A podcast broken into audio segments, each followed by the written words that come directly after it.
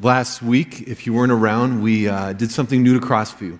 And uh, Chris taught on baptism. Then we had an experience that is called the affirmation of baptism, which many traditions do. The covenant tradition has it in our book of worship as well. And uh, I was thinking about uh, it as I was gone, and it's one of those experiences I really missed. I've done it the last six or seven years at the church I was at, and um, communion we get consistently baptism is something we forget its significance. So if you were baptized a, as a child and God's covenant love was put on you even before you could choose God, the affirmation of baptism reminds you of how amazing God's love is.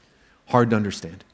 And if you were baptized as a believer, Affirmation of baptism is a chance for you to remember when you said publicly, via being dipped into water, that you are now a follower of Jesus. So it's a d- tradition that we will sort of take part in each year, and it's, it's a chance to remember. One of the sacraments that many, if most, have. Uh, uh, participated in and remember its significance. So, we are jumping into a new series that we're calling Blessed. And I've heard a little bit of chatter, excitement that we're going to cover the Sermon on the Mount.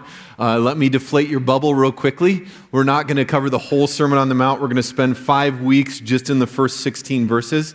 And my hope and prayer over the next number of years is that we'll keep coming back to this sermon. Many would say this is the greatest sermon preached of all time. And you might say, then why, Brad, are you preaching on it? It's in the Bible, so we got to. Um, and it gives us the core heart content reality of what Jesus is about. So we're going to have a lot of fun and going to overview this week, and we'll spend the next four weeks after this in it. Before we do that, let me talk a little bit. And this, this is good for if you've been in the church a long time or if you're new, new to the church. I think in general, as we approach the Bible, we tend to read it in two ways. One of the ways we read the Bible is devotionally. I think if you are a follower of Jesus or you're trying to figure out the Jesus following thing, one of the ways in which you and I should, on a consistent basis, read the Bible is we should open it up and, and believe that God wants to speak to us. Um, believe that there's a living God who, through His Word, wants to connect with us. We don't have to interpret anything. We just, we really believe that this is one of the ways that God communicates with us, right? The other way in which you read the Bible, and this is part of what we do on Sunday mornings, you probably do it in a small group, is we want to interpret it. We want to understand what the text is saying so that we can live faithfully as the church today. And that's what, when we, the reason I'm saying this, when we come to a text like the Sermon on the Mount, which has often been treated poorly, because we don't interpret it well. So when we interpret the Bible, some of the things that we do is we try and understand the world of the Bible, the history of the first century, what was going on. We look at the words and what did they mean. We look at where it fits in God's story in the Bible. All these things that you learn in literature, we actually apply to the Bible. Because we believe that we are called to be faithfully God's people making a difference in the world today. And that's why we approach the Word and get into the Word. And with that said, if you have your Bibles, Matthew chapter 5.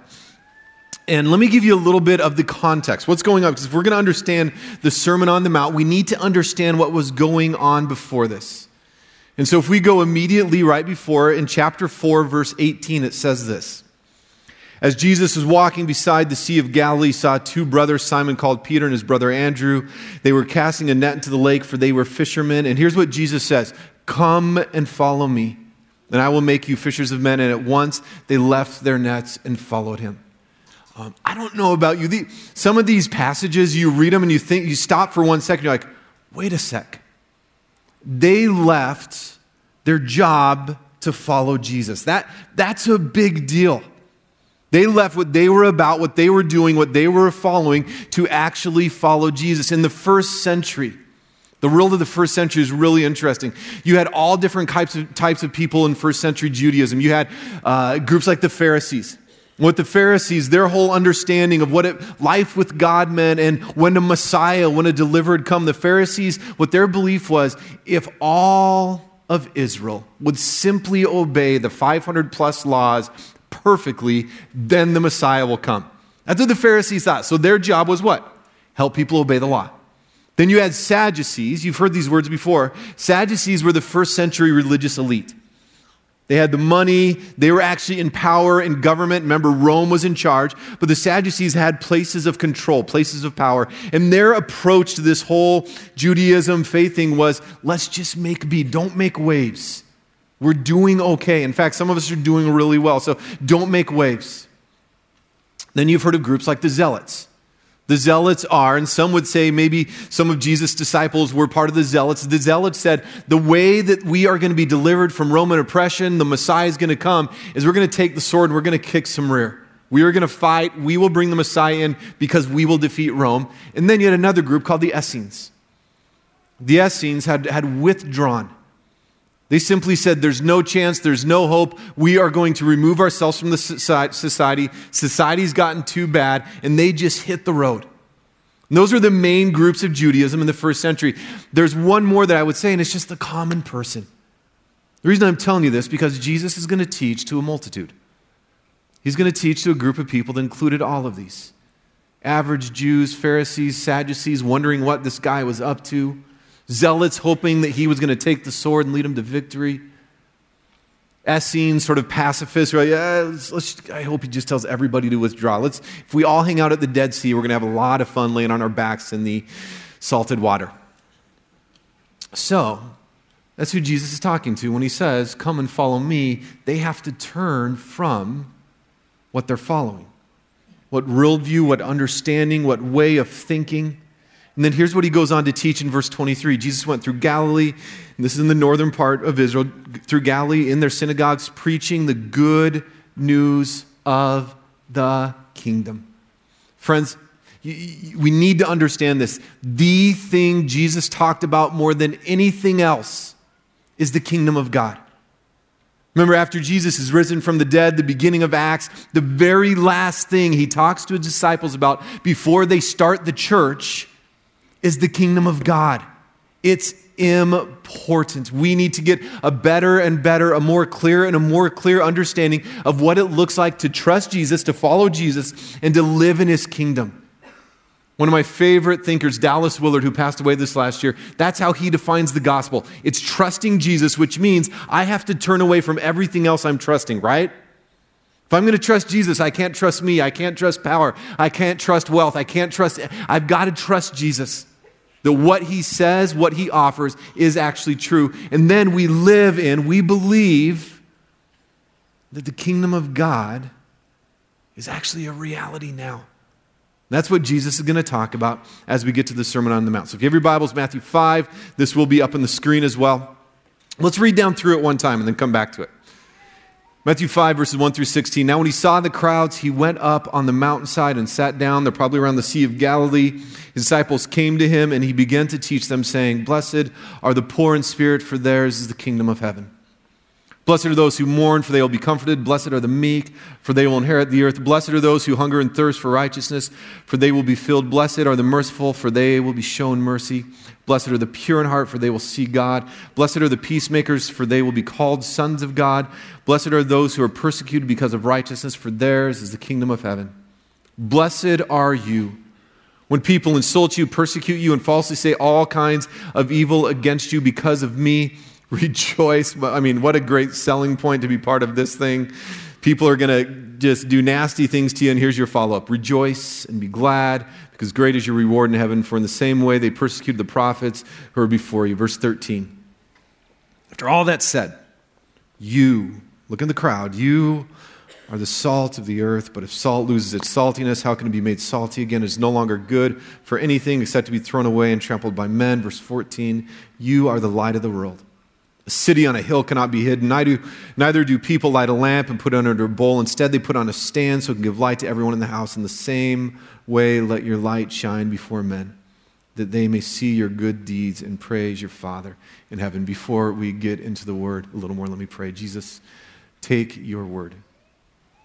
Take your word as it points to you, the living God.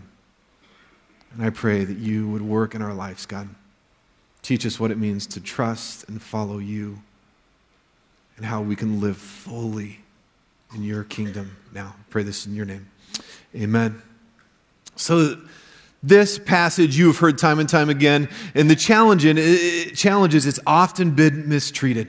There's this word that's said time and time and time again blessed. It's from this Greek word, makarios. And often, what people think this means is one of two things. One, eh, they'll, they'll, approach the text and say, okay, I've got to become all these peoples if I am really going to experience the full life that God has to offer me. So we say, what does it look like to be poor in spirit? What does it look like to be meek? What does it look like to hunger and thirst for righteousness? And the church has often approached this passage this way. And the challenge is, it is a lesson in futility. You will never fully achieve what this text says. Others have taught that the Sermon on the Mount, especially the Beatitudes, the first few verses here, are about some life out there that we will have someday.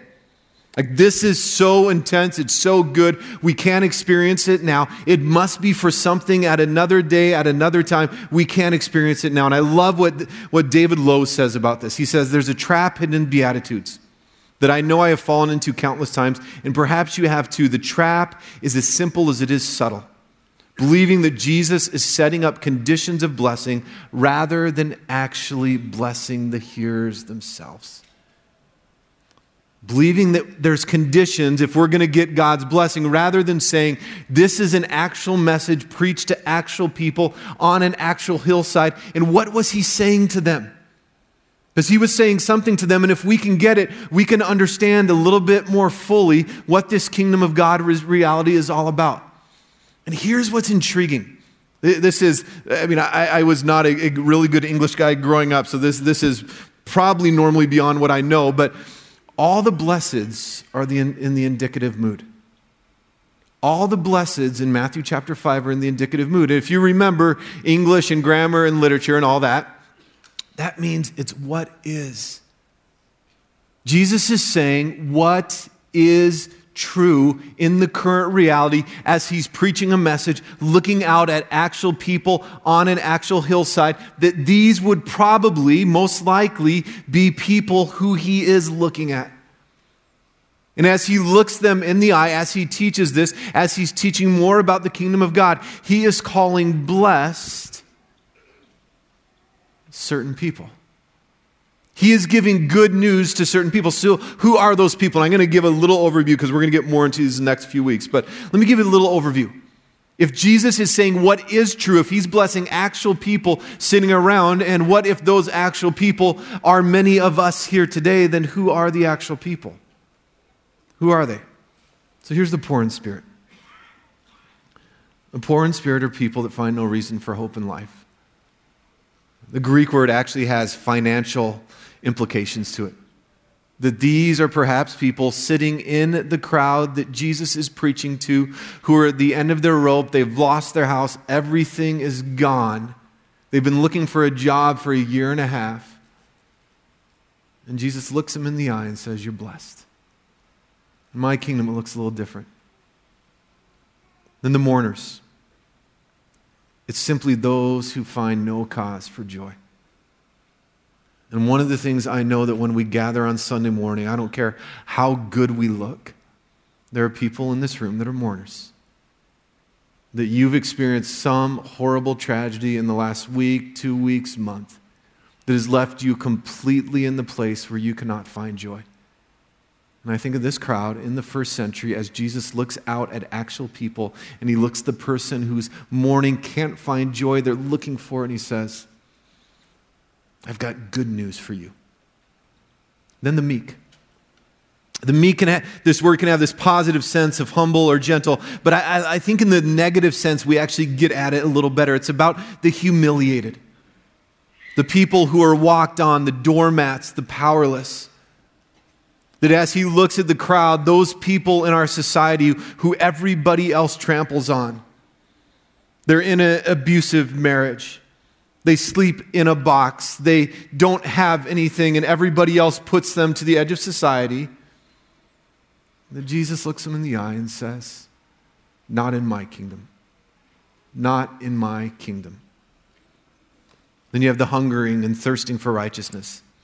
And these images, the, I think it's so important the hungering and the thirsting, they not only depict this desire for something, but it's about deprivation. You know, when you're so thirsty that you, you, all you want is just a drip of water on your tongue. These are people who want that for righteousness, that they look around for justice and they see it nowhere, nowhere in their own lives, nowhere around them. They just can't get a glimpse of it and they want it.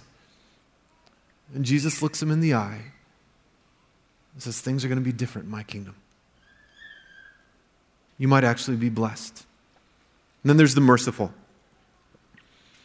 This is a challenging word, but the, merciful are sort of the healers the people who see something that's gone wrong and, and they do all in their power to put it to right. And if you're one of those people, it can be hard, right?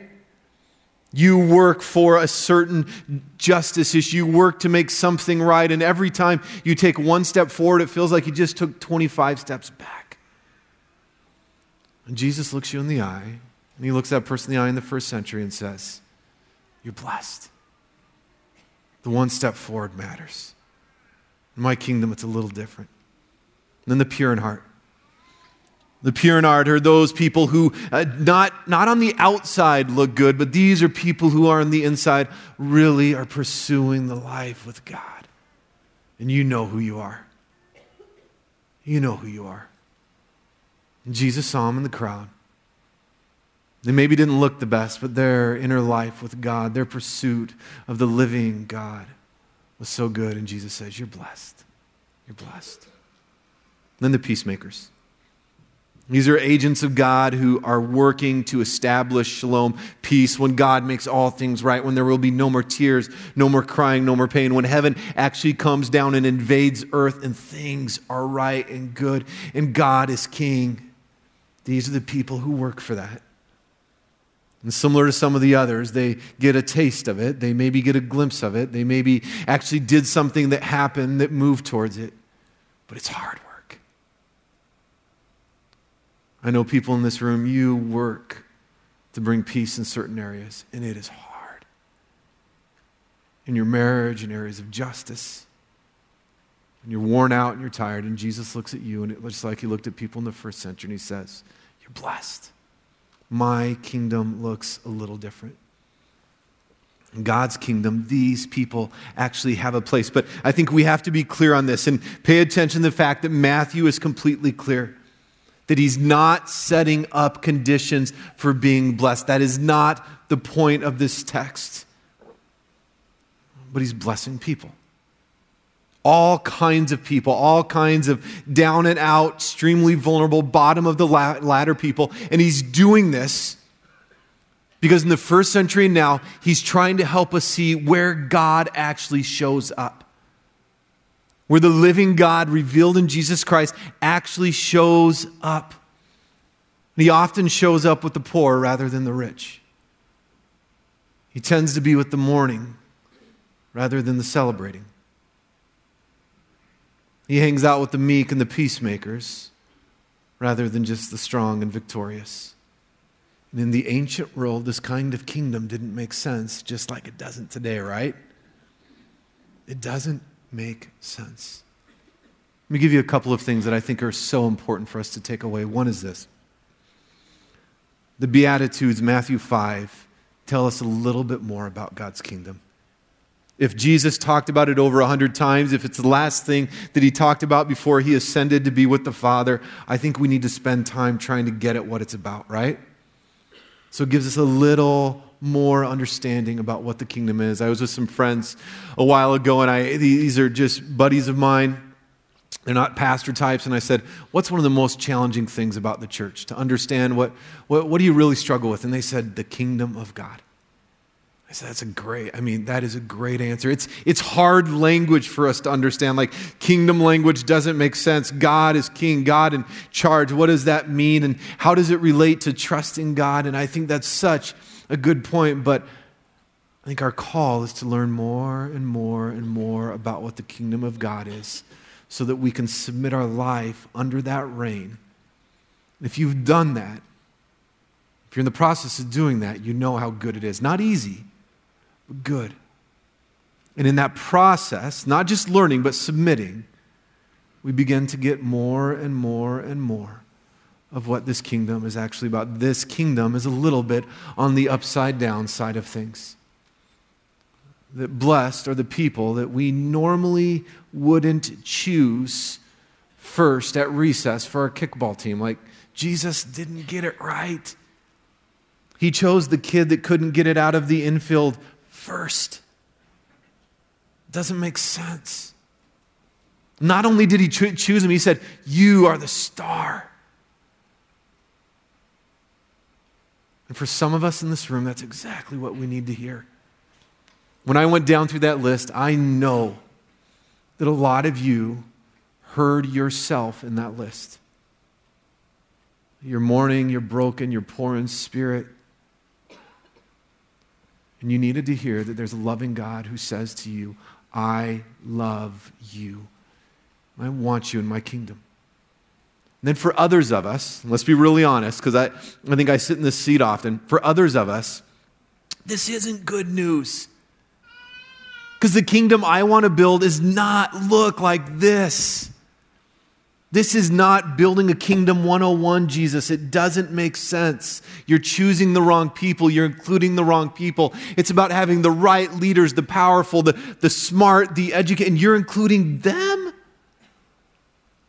And the challenge is the very them we point at is us, right?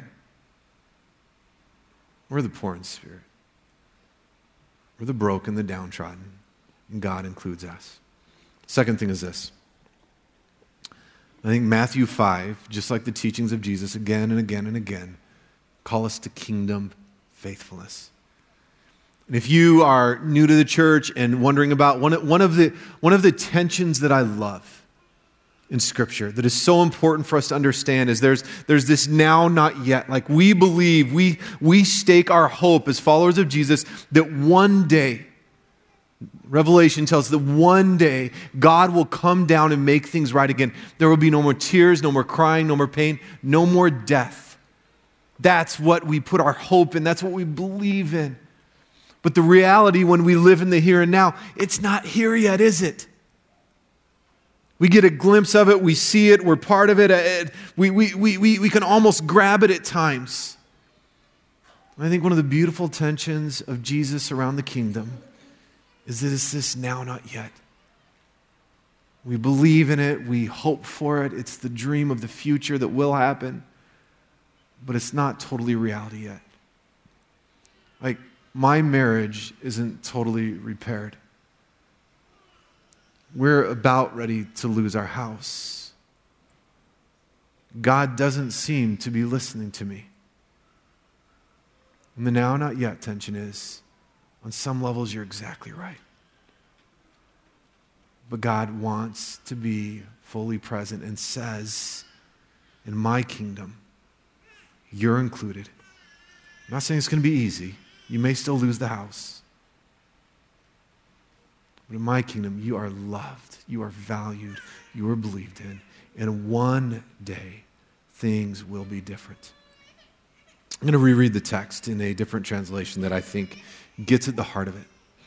Matthew chapter 5, 1 through 16, and this is from the Kingdom New Testament. I, I love, I love how the, the wording is when we get down to the Beatitudes. When Jesus saw the crowds, he went up the hillside and sat down.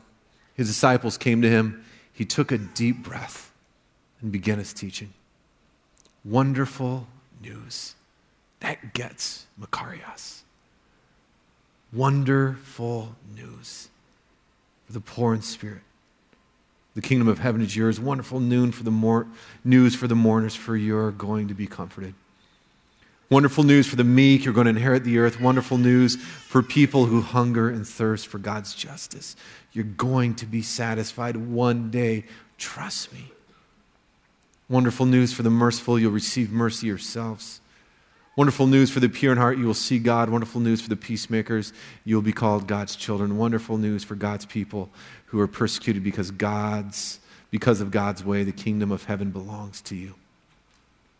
Wonderful news for you when people slander you and persecute you and say all kinds of wicked things about you falsely because of me. Celebrate and rejoice. There's a great reward for you in heaven. That's how they persecuted the prophets who went before you. It's funny, in the first few centuries when Christians were being martyred, they're often called, they were receiving Makarios. They're receiving blessing. And maybe in that horrid act of dying for God, there was wonderful news. Verse 13, you're the salt of the earth, but the salt loses its taste, becomes tasteless, how is it going to get salty again? It's no good for anything. You might as well throw it out and walk all over it. You're the light of the world. And I think we're going to get to this, but it's so important to understand light of the world coming off those first 14 verses. If you get the Beatitudes, if you get the wonderful news that this passage is talking about, then you're the light of the world. City cannot be hidden. It's on the top of the hill. People don't light a lamp and put it under a bucket, they put it on a lampstand. Then it gives light to everything in the house. That's how you must shine your light in front of people. They will see wonderful things you do, and they'll give glory to your Father in heaven. If we get it, we are light. We actually become the very blessing to the world and people around us that Abraham was called to be in Genesis 12. I'm going to bless you, and you will be a blessing to who? All people. All people. It's funny. I would encourage you. I mean, I, have been trying to sit a little bit with uh, the holiday tomorrow, Martin Luther King. I think in some ways, no matter what you think about MLK, how perfect or imperfect, just like all of us, get a glimpse of what it maybe would be to do this type of work. To say wonderful news to people who generally are left on the outs and as you sit here this morning, I know that some of you. And please hear from us. You can receive wonderful news by simply trusting and following Jesus. God, we give this text to you, especially as we sit in the next couple of weeks. We pray that you, through your Spirit, would do your good work. And Lord, that we would become more and more like your Son, Jesus Christ so that we can be to those around us and to the world exactly who you call us to be. Pray this in your name. Amen.